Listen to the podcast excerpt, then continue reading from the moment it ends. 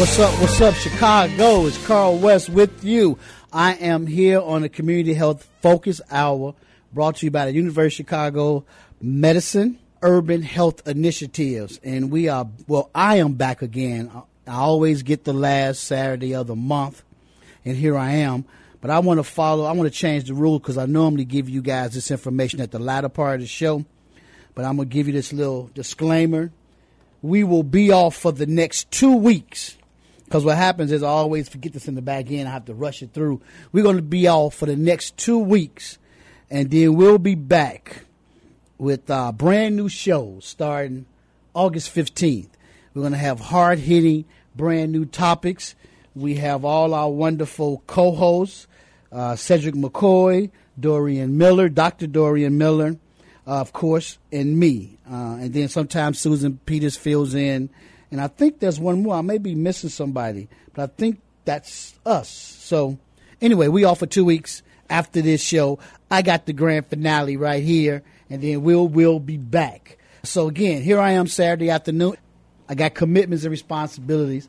I got people to see, like my one guest in the studio, and they got two other guests on the phone. I uh, want to engage in some great conversations with them about the community at large.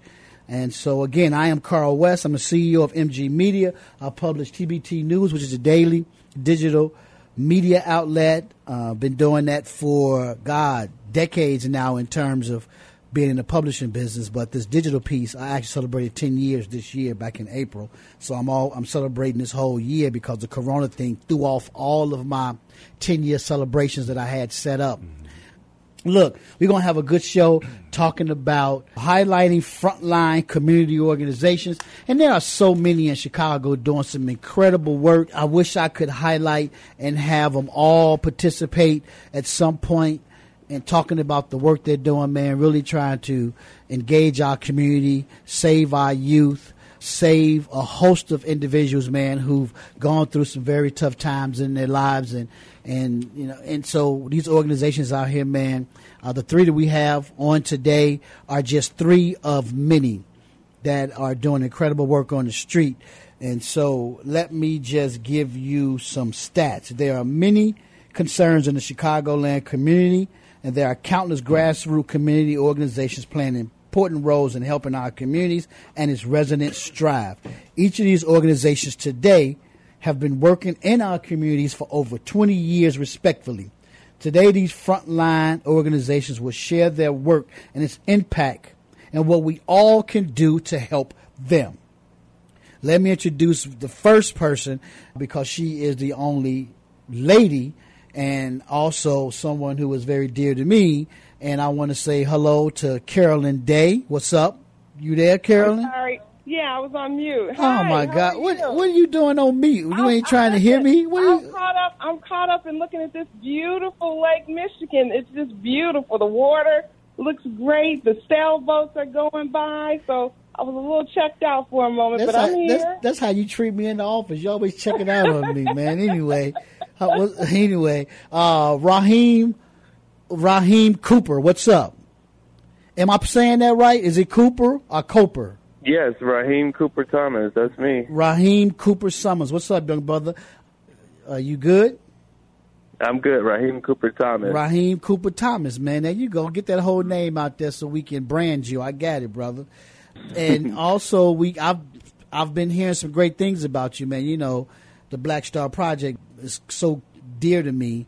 And me and uh, the late great Philip Jackson, man, have been roaming these streets of Chicago, man, uh, sharing brain food and finding solutions to problems, man, for, for years and years. So I heard some good things about you. Glad you over there doing your thing, brother. Absolutely, man. I'm glad to hear that. Yes, sir. And then also in the studio with me is a guy who's been also a, lo- a lifelong comrade fighting in this struggle, man, to just do a multitude of, a multitude of things in our community. And that's Otis Monroe. What's up, Otis? Uh, good afternoon. Thank you for having me, Brother West. Well, you know, I'm glad that you chose to come in because you made a statement when you came in the studio. You was like, man, I need to come in and, and see no, well, Carl West, I got to come in. Right. right. See, Carolyn didn't feel that way. And then Raheem, was, I don't think he know me enough to realize that young brother. Next time you get invited to come, like be me, be with me, you got to come see me. All right, I'm gonna let you pass this time, little young brother. but the, the, next and Carolyn, I see you enough, so we good. Um, so look, there is a whole lot of things going on right now in our community, man. You know, we 2020 has been an incredible year in terms of uh, challenges mm-hmm. that we've been facing as we try to maintain the battle we've been fighting for so long, and all of a sudden, new battles and right. new challenges just kind of surface, and we have to maintain what we've done, figure out how to incorporate our defeat or manage the new challenges as well as planning for the future. These are all things that leaders must do every single day. Mm-hmm. Deal with the present challenges, the new ones, and plan for a brighter day. Right. And these three individuals, and I'm going to even speak out of turn because I can't vouch as much for Raheem, but based on what I heard, you are one of those brothers who's planning for the future. And so I want to put us all in that category as we attempt to find solutions to the many problems that plague our communities. And so I first want to go right back to you, Carolyn, and just ask you give us a brief overview of who you are and how did you get in the space that you currently occupy? Right. So I am the executive director of the Black United Fund of Illinois. And I basically got in the space because I've always been around the community just volunteering. And always had a passion about what's happening with people that feel marginalized, people that are voiceless, people that are just needing a sense of hope, people that are looking for jobs, people that are looking to just better themselves. And so coming across being a board member at Buffy and volunteering I later, you know, stepped into the role as interim and uh, the executive director. As you know, Buffy is really big on volunteering. We promote uh, self help in terms of helping people help themselves. We're about employing people, but more so giving people the opportunity to have skills, marketable skills, to make a difference in understanding social respons- responsibility and philanthropy. Okay. Well, great. And as you heard me say that I see Carolyn in the office because I am the chairman of the board of the Black United Fund, which I was elected uh, late last year, maybe August, September. So it's almost been a year now, actually, that I've been the chairman of Black United Fund. And I'm going to tell you, it has been an absolute joy to be in the mix with Carolyn as we attempt to live out this, inst- this incredible institution's vision and mission and so uh, we have so much work to do, and we will. I think you know, through the grace of God and great planning and a great staff and team, uh, we will get at least the majority of the work that we put on paper down and get it done. And so I'm looking forward to continuing working with you, Carolyn. So thank you for being on the show today. Mm-hmm, my pleasure. And also, I want to go to Raheem Cooper Thomas give me a brief overview of who you are, brother, and how did you get in the space that you currently occupy over there with Black Star Project? Absolutely. The Black Star Project focuses on cooperative economics for minority communities all over the world, really. It's very interesting how I got involved with the Black Star Project. I was working in banking, and one of my clients reached out to me and said, I know you're studying for the CPA. You should go and volunteer with the Black Star Project. I'm from Chicago and I never heard of the organization. And so I went one day, I don't know if you guys know, but Gloria Smith, who is Philip's sister, yes. is the executive director of the Black Star Project. And she put some financials right in front of me and she was like, you know, tell me what you find. And from there, it's really been a really great road, learning much about the deep history, rich connection that the Black Star Project has, and it's really a gem on for the South Side of Chicago and for minorities just in general. And so since then, that was last year in 2019, I've been working as the internal accountant at the Black Star Project. Okay, let me ask you a question if you don't mind. How old are you? Yes. I'm 27. Wow. I graduated from Morehouse College in Wonderful. 2015 All right, And, you know, HBCU. HBCU. That's what I'm talking about. right. yeah. And um, you know, I've been getting more and more involved in the community, especially now. There are a lot of things going on, and I think you know the young generation. You know, if you're listening, you you know, it's time for us to step up, and it's time for us to get serious about doing the work in the community. So Well, well I want to make that. I'm gonna give you a pass as a young man because you made the statement that you had never heard of the Black Star Project. I'm gonna give you a pass because you sit under 30. So I'm gonna give you a slight pass on that because there's no reason for you to for you to have any idea about advocacy in this city and you didn't you've mm-hmm. never heard of the Black Star Project because it has been at the forefront of everything that comes to uh, fighting for freedom and equality in this city. So I give you a pass, okay, but right. but, but that's it. And, and I think Okay. and I think you know that young people are definitely.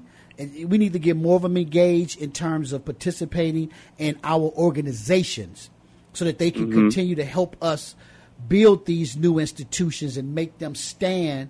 But young folks, we know that they are out there in the streets in the forefront fighting for equality as well, going face to face with oppositions. And so we want to give them a whole lot of credit for the work that they've done, whether it comes through the Black Lives Matters or it comes through a host of other organizations who have attached themselves under the umbrella of the Black Lives Matters because that name really signifies what is happening. And I think that's kind of why that name has been pulsating throughout everybody's conversation because it's just the perfect name if you're talking about who we are. Yes, we matters. So we know that Black Lives Matters, you know, is relevant, but there's a whole lot of organizations and groups like the Black Star Project, like Buffy, like the Otis Monroe Foundation that are actively engaged in for, in the same fight, and we cheering on the same team, and it just happened to be called the Black Lives Matters.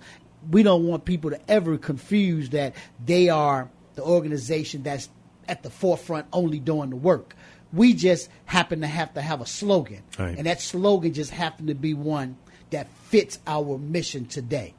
With that being said, Otis Monroe, what's up, man? Give me a brief overview and tell me a little bit about how you got into this space.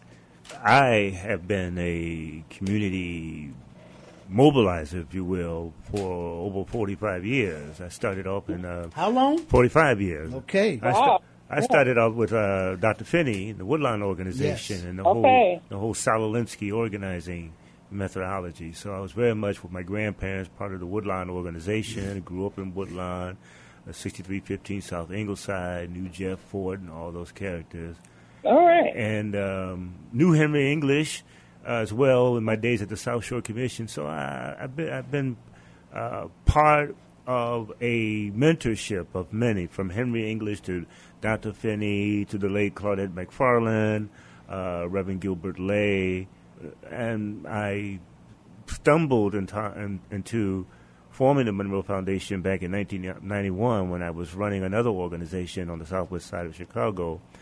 And the executive director and I were at a meeting talking about foreclosures and its impact on the black community at the time. It was FHA foreclosures. And I remember we were preparing to testify before a congressional hearing that was being held in the field hearing that the late Congressman uh, uh, Charles Hayes was having. And Great uh, man. great man, great man. Uh, really one of truly one of the last great proactive congressmen who really understood the power and the effectiveness of his office beyond the press conference and the update.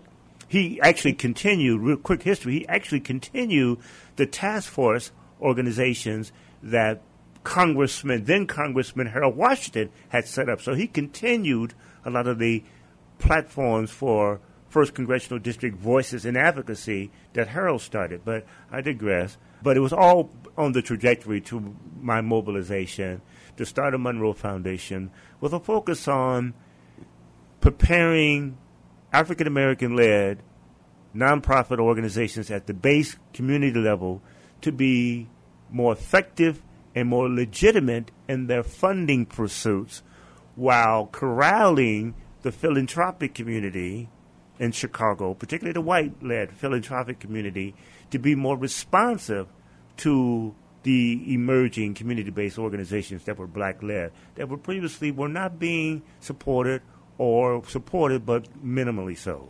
I remember when I first met you, I saw promotions. I got a fly, one of your flyers because you at that time, you know, passing out flyers was the norm. That was the norm. And I got one of your flyers, and you was hosting something at the Marquette Bank, which you still do to this day. That's Still- correct. that was- and that's and that was twenty years ago.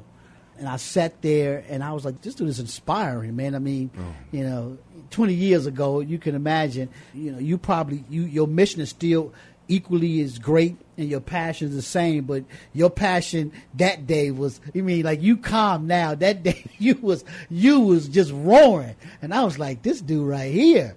And I remember getting your card before I left and, and we always had conversations and saw each other. And I came to a few other of your meetings of the minds. These, you know, you was just there, like trying to recruit people to, to be involved with this work. And um, and I remember, and that's how I met you. And with Charles Hayes, he was the first person that kind of piqued my thoughts about politics. He took me on the bus tour.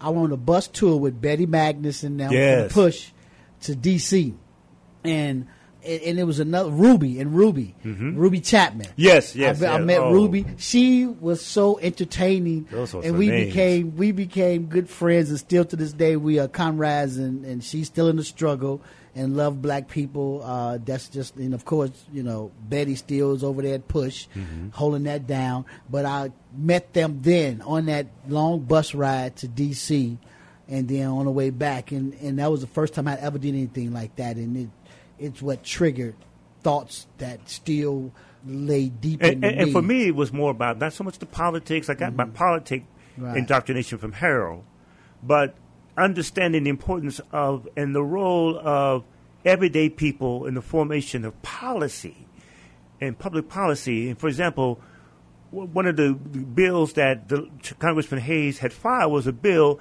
that which we need today was to create a 20th century version of the Work Progress Administration. So we're talking about unemployment. Let's put the masses of black unemployed youth and adults to work on massive work.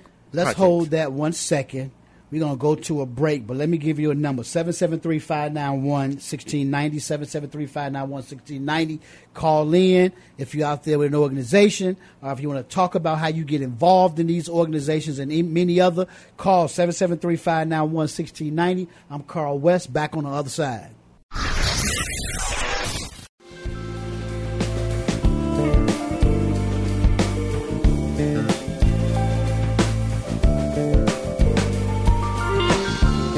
One two one two. What's up, Carl West? Back at you. Community Health Focus Hour, brought to you by University of Chicago Medicine's Urban Health Initiatives. Let's just get right back into this. We got one caller, Mary, on the line. What's up, Mary? Hello. Mary, what's up? Hi. I'd like to ask Mr. Monroe what is the work that he's doing with previously incarcerated individuals? Sure. Thank you for that. That was a question. question that I had coming up next. Mary, Mary Peters beat us to it. She beat us to it. well, Mary, uh, th- thank you for your question. Um, our base work of Get Clear Illinois, the campaign to break the generational cycle of recidivism, is on several levels. One is working with individuals who have been out of incarceration at least three years because those individuals are most eligible to file or petition the courts for sealing or expungement of a settled offense. So, in working with the Chicago Police Department, a relationship that former Mayor Rahm Emanuel established for us, and his, his chief of staff, deputy chief of staff for faith engagement, Reverend uh, Vance Henry, we have a partnership with the Chicago Police Department, whereas once a month, the last Thursday of each month, we take several dozen individuals to CPD to be fingerprinted to obtain their rap sheets, which we pay for using funding we have received from Chicago Cred, most notably from the Chicago Community Trust. We launched the initiative in 2018 with a $10,000 Acting Up Award we received from the Chicago Community Trust, and we use those monies again to mobilize the former incarcerated to receive their obtain their rap sheets. We pay for those who have drug offenses to have a drug test that needs to be submitted with the rap sheet, and then working with Chicago Legal Aid, we package the petitions and we send them to uh, the League of Chicago Legal Aid, which provides pro bono legal not only representation and finalizing the filing of those petitions, but also court representation and follow them through the process. So that's at base of what we're doing. But here's the system's failures. And if I may take an extra moment just to speak to that, that's part of our larger advocacy right now. And I think this is a moment to have this conversation while everybody's concerned and making optics about Black Lives Matter. Well, our position to County Board President Preckwinkle, the Cook County Board of Commissioners, and Mayor Lightfoot, uh, Chief Judge Evans, is that here's how black lives can matter more, particularly amongst the formerly incarcerated. So the General Assembly several years ago did a wonderful thing by expanding the eligible options for sealing and expungement for the formerly incarcerated. But the gap, or where they fall down, is is the process of getting a hearing and how timely a decision on those filings are made.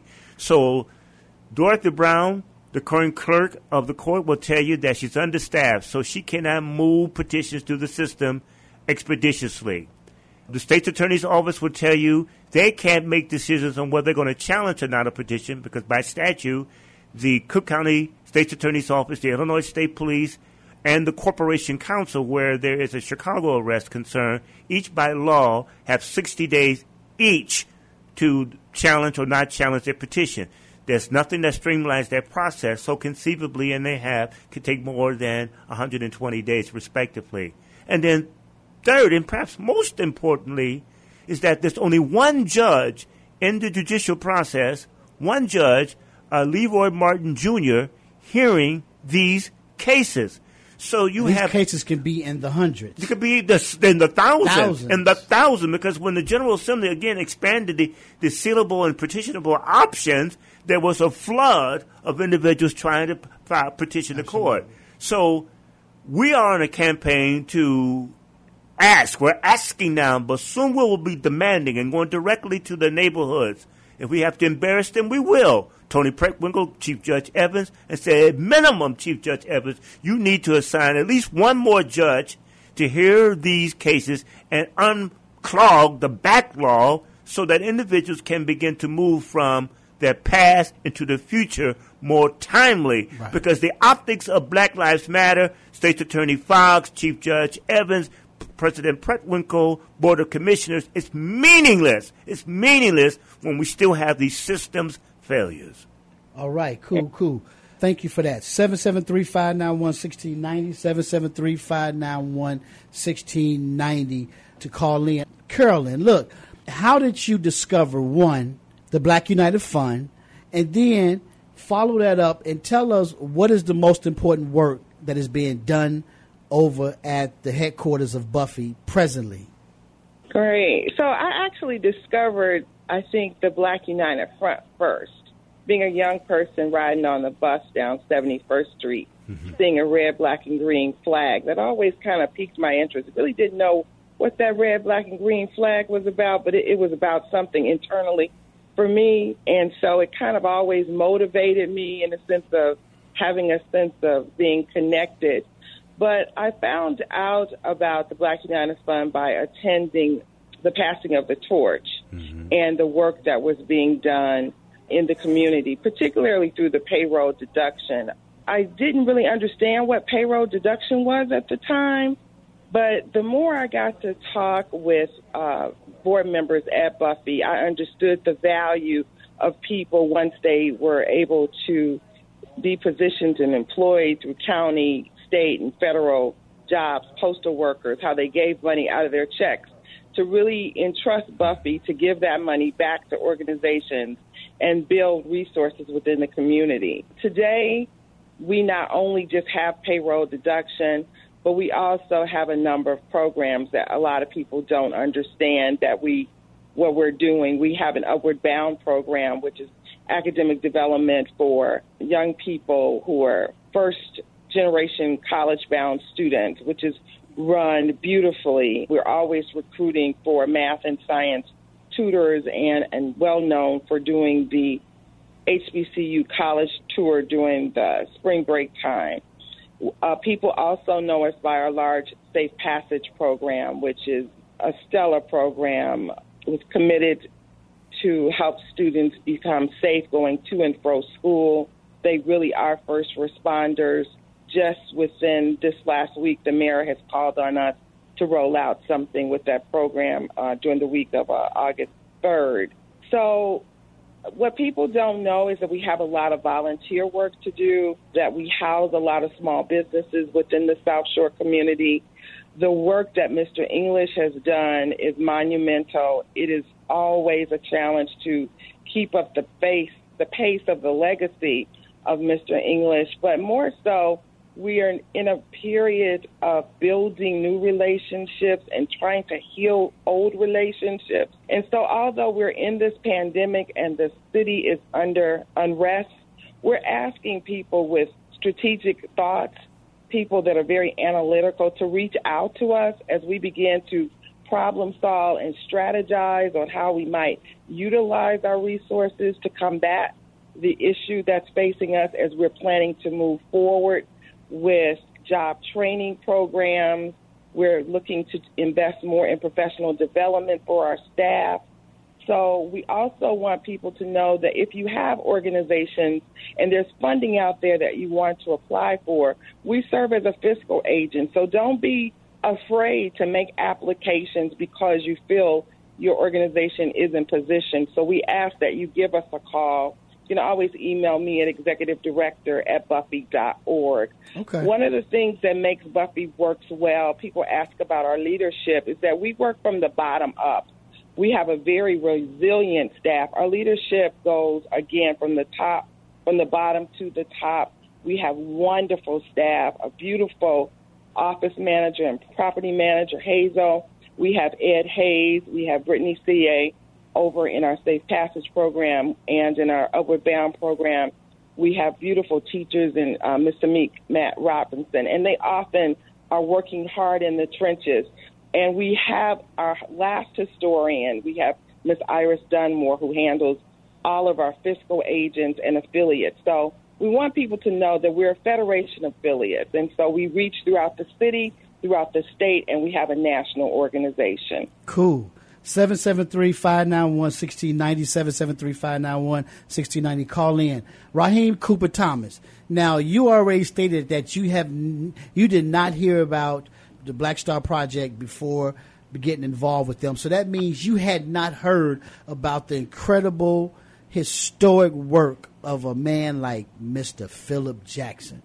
Once you got there, did, did Gloria, his sister, educate you on the history of this man and the valuable work that he had been doing? And what was your take on that? Did that inspire you? How did you feel about knowing that you was coming to an organization with someone who left such deep footprints?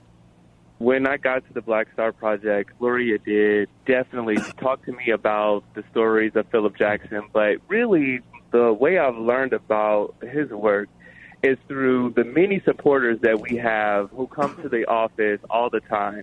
Whenever we go out to another event to talk about Philip Jackson, there are always good remarks about what he's done in the community and how he's galvanized the community to achieve better objectives for themselves. The actual business model itself, when you when you think about, you know, this is gonna the Black Year's 25th anniversary is coming up next year, and when you think about his experience at the CHA or, you know, leading in many different organizations, the foundation of the company is very, very strong. And I think that's also something to admire and something to learn, especially as we think about how to restructure the organization in his absence. So, absolutely, the legacy of Philip is you know, you just can't hear it from one person. So, you, so you, is your you, you hear from everybody. So, so since being there versus when you first got there, has your commitment to this organization and your community increased, knowing the legacy of a Philip Jackson? Absolutely. I think I've always been committed to the community, and I've always been the type of person who cares about push changing things, changing policies, especially around economics, for the African American population. And, you know, the big question is how do you do that? Right. What do you do in order to get there? And I think working at the Black Star Project has shed light on so many different avenues, so many different partnerships that are very important within the community that helps to achieve those type of objectives. And I think that's what I admire about the Black Star Project and why I enjoy working there. I think our team is phenomenal. We just had tacos last night, in fact, and we were talking about the future of the organization and where we want to go and how we have the perfect team in place in order to make those objectives happen. So I'm very excited. Cool. I got to make sure I come down there one day. Uh, I got your phone number and just we grab some lunch, man, and chat and chat it up a little bit. I want to get to know you, and uh, so I'm glad that you're a part of it. You sound like you're gonna be a great fit for the Black Star Project. How long you been there now? Absolutely. I've been at the Black Star Project for one year. Oh, one year now. Congratulations, great. Thank you. Uh, okay, cool. Uh, Monroe, give me this because I'm always interested in this. I mean, any organization in the city, especially the social from a social side, social enterprise. I guess that's the new word mm-hmm, now. Social mm-hmm. enterprise. What is the legacy you want to leave behind? And I'll use the word "leave behind," even though you're still Yeah, in the work today. What is the legacy you want to leave behind of the Monroe Foundation and your contribution to making Black Chicago a better place? You know, I'm, as I get older, I'm, I think about what would be the legacy of the work, of the work. Uh, not so much myself, but um, I'm representative of the work. Absolutely. I guess I, I can only hope that we inspired other black voices to have strategy behind the action.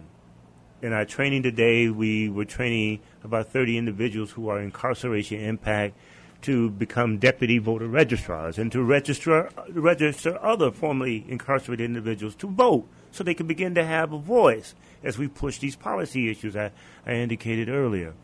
And it kind of pivoted a little bit in the conversation, uh, Brother Carl, and your listening uh, audience, is that we talked about, well, the protest to take down the Columbus statue. And then we asked the question now that the statues are down, then what? And so hollering and screaming, and then what? We have to be the answer to the then what. And to give credit to. And I'm glad you. I'm. I'm. I'm so glad you said. I'm going to say that. I'm, I'm going to be Otis all day long. I'm glad you and, said and that. that's and I'm, that's I'm glad you and that- said that. we have to be the then what? We have to be the then what, and that's Because and that's the- everybody has a role. and that's play. the legacy of Brother Philip Jackson when he started the Black Star Project in 1995. I was there. Was we we we have access to education, but then what? What does that access mean? His whole advocacy was around the academic racial divide. And that, that divide remains. And then brother brother Henry English and the World with the Black United Fund, I remember when it started as well. And for a period of time, the Black United Fund was the only philanthropic portal that supported black activism in Chicago. I remember this well.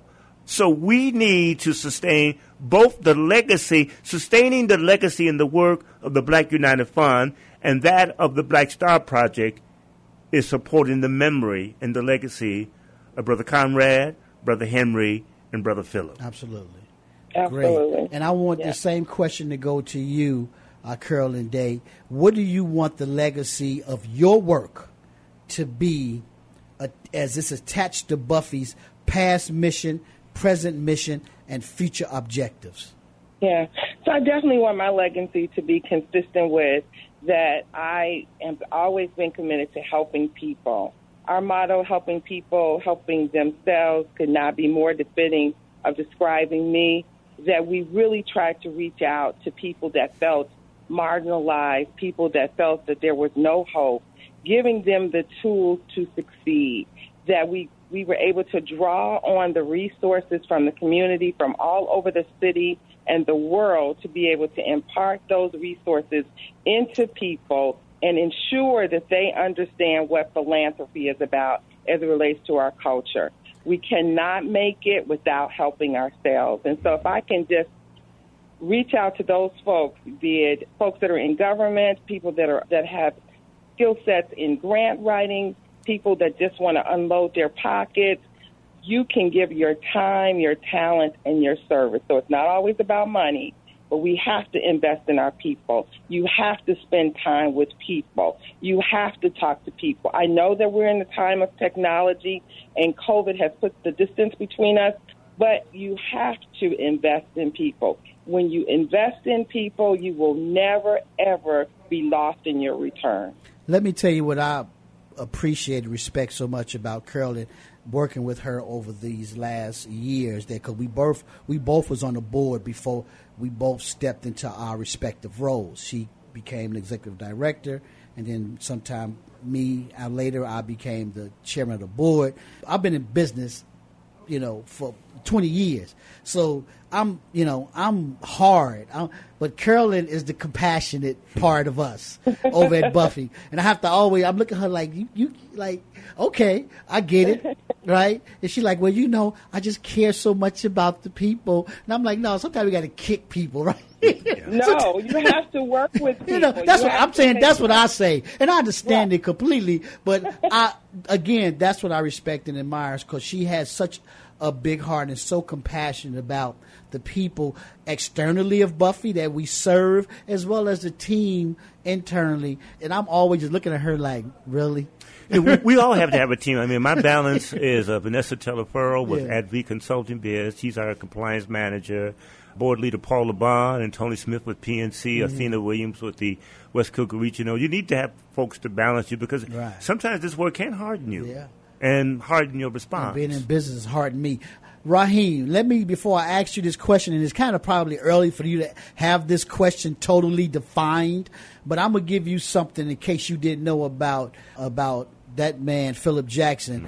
To and maybe you know this, maybe you found this out from Gloria, maybe you didn't, but Philip was the door kicker. Philip kicked in doors. He had no mercy when it comes to dealing with corporations, organizations, foundation that felt that he knew because he was all about the stats and the data. He would come to you with tons of paper saying, Carl, look, these foundations has given us this much versus other communities that much. And I'm going to tell every organization that's out there today, y'all owe so much to Philip Me too. Jackson because when he attacked all these foundations in Chicago about four or five years ago, they didn't take that lightly. They did not. They did not. Especially They didn't take that lightly. Philip kicked in the doors of all these foundations and he gave them facts. Y'all give us X amount of dollars and y'all give these other non black organizations this much money.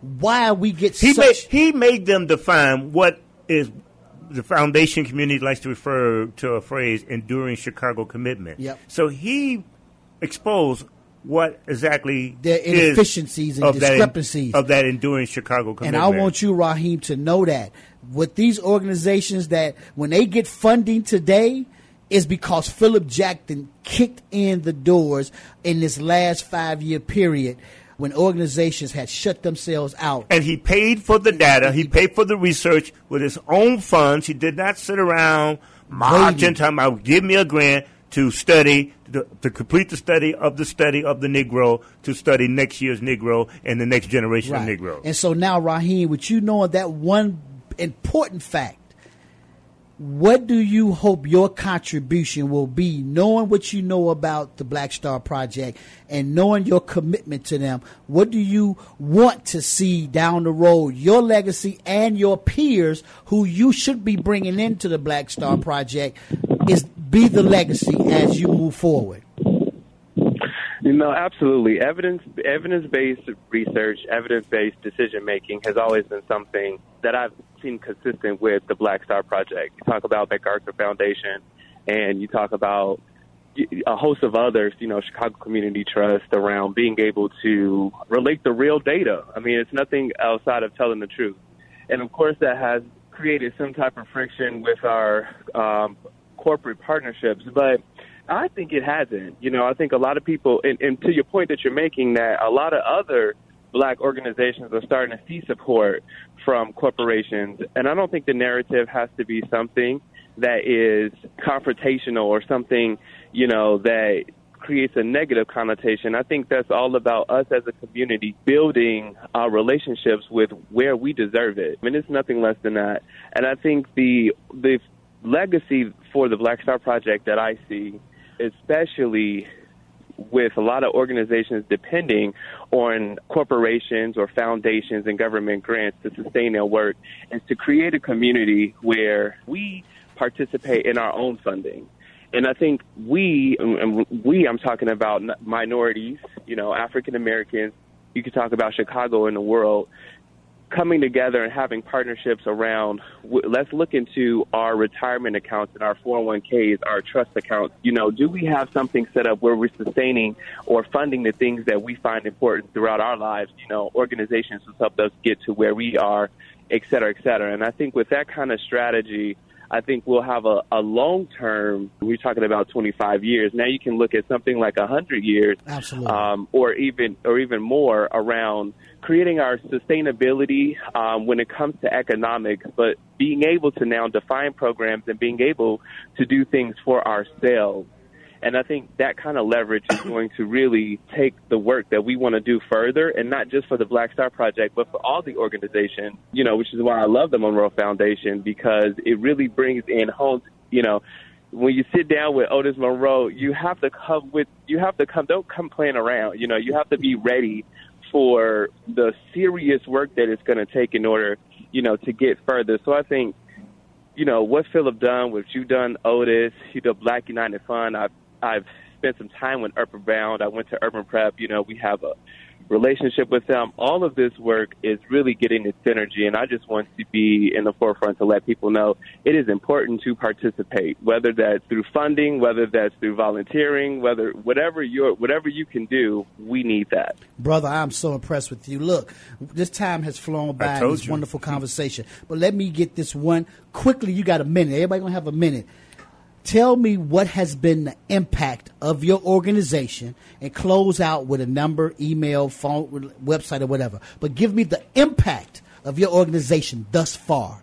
I think in the in the past uh, five years, we've helped about 30 black-led organizations obtain over $5 million in either investments or grants to further their mission and the work they're doing to improve some aspect of the lives of black people. And you can contact me. I answer my own calls at 773-315-9720. An old ad man said, say it twice. Morgan Carter, 773-315-9720. And if you'd like to support the work that we're doing, buy those rap sheets, those drug testing, pay for folks to get clothes to start their first day of job, get a bus pass, contribute to www.getclearedtoday.org. www.getclearedtoday.org. Thank you so much. Uh, Carolyn Day, give me, give us, the listeners, uh, a brief synopsis of the impact thus far of your role as the executive director of Buffy, and then leave us a phone number, website. Sure, sure. So I can say that uh, we really began to turn the ship around in terms of accountability and governance for our organization. We're really doing what we say we're doing. More evident that during COVID, that we've been able to employ people without any layoff. More importantly, that we were able to give out over thirty thousand dollars, it our emergency response fund, to many organizations that needed help during this time. We'd love to talk more about everything that Buffy does. You can reach me at executive director at buffy.org, 773 324 0494. You know, we recently lost our Dr. Conrad Worrill, and we hope to continue to live up to helping black people. More importantly, studying to show yourself approved is, is the way. Absolutely. Thank you. Raheem, you can close us out give us the same same question, man. What is what is your impact, the impact of Black United Fund? I'm sorry, of the Black Star Project under your administration leadership as you move forward, and give us some information on how we can reach you. Absolutely. The Black Star Project is hosting many uh, academic programs coming up this fall for parents. If you're listening, I know we know the state of where schools are going and the Black Star Project is already in position to create something virtual for parents, for students to go ahead and, and, and make sure that their academic that their academic requirements are still met. And that's something that we're doing right now. If you want to learn about more of the programs that the Black Star Project has, I could absolutely not talk about that in 30 seconds. Please give us a call. We're always at the office. Give us a call at 773 285 9600. If someone does not answer, please leave a voice message and we will call you back. Also, follow us on Instagram at Black Star, um, the Black Star 1000, um, and also our Facebook page at the Black Star Project. Thank you. I'm telling the producer right now that as soon as we come off our two weeks hiatus, my first show is part two of this because again, there's a host of organizations doing incredible work, and I want to definitely revisit the three of you guys to come back and finish this amazing conversation because we can never stop talking enough about the work that all three organizations present are doing and the work dozens of other ones are doing. Absolutely. This is the ongoing conversation as we change the trajectory of our community. Uh, let me just say I want to thank uh, Susan Peters, the executive producer. I want to thank Titus Williams, our technical producer, and Miss La Tierra Barnett, who is streaming on Facebook Live. Uh, thank you guys, but most importantly, thank the listeners. Go out and enjoy the rest of the weekend. I'm going home and take a nap. Me too. you know, we, we got to take naps. We gotta take naps, We got to yeah. take naps. And young brother, I want to tell you, Raheem, brother, I'm impressed with you. I cannot wait to sit down with you and have a conversation. I'm going to come to you once, and I'm going to invite you over to Buffy the second time so you can engage with us. And but uh, I'm impressed with you, young brother. I need more young brothers like you out here to be soldiers in this fight Amen. to Amen. change our community. So Thank on you that note, much, man. Absolutely. On that note, I'm Carl West, Community Health Focus Hour, brought to you by University of Chicago Medicine Urban Health Initiative. Again, enjoy the weekend. I am out. Peace. One love. The Community Health Focus Hour is brought to you by the Urban Health Initiative of the University of Chicago Medicine.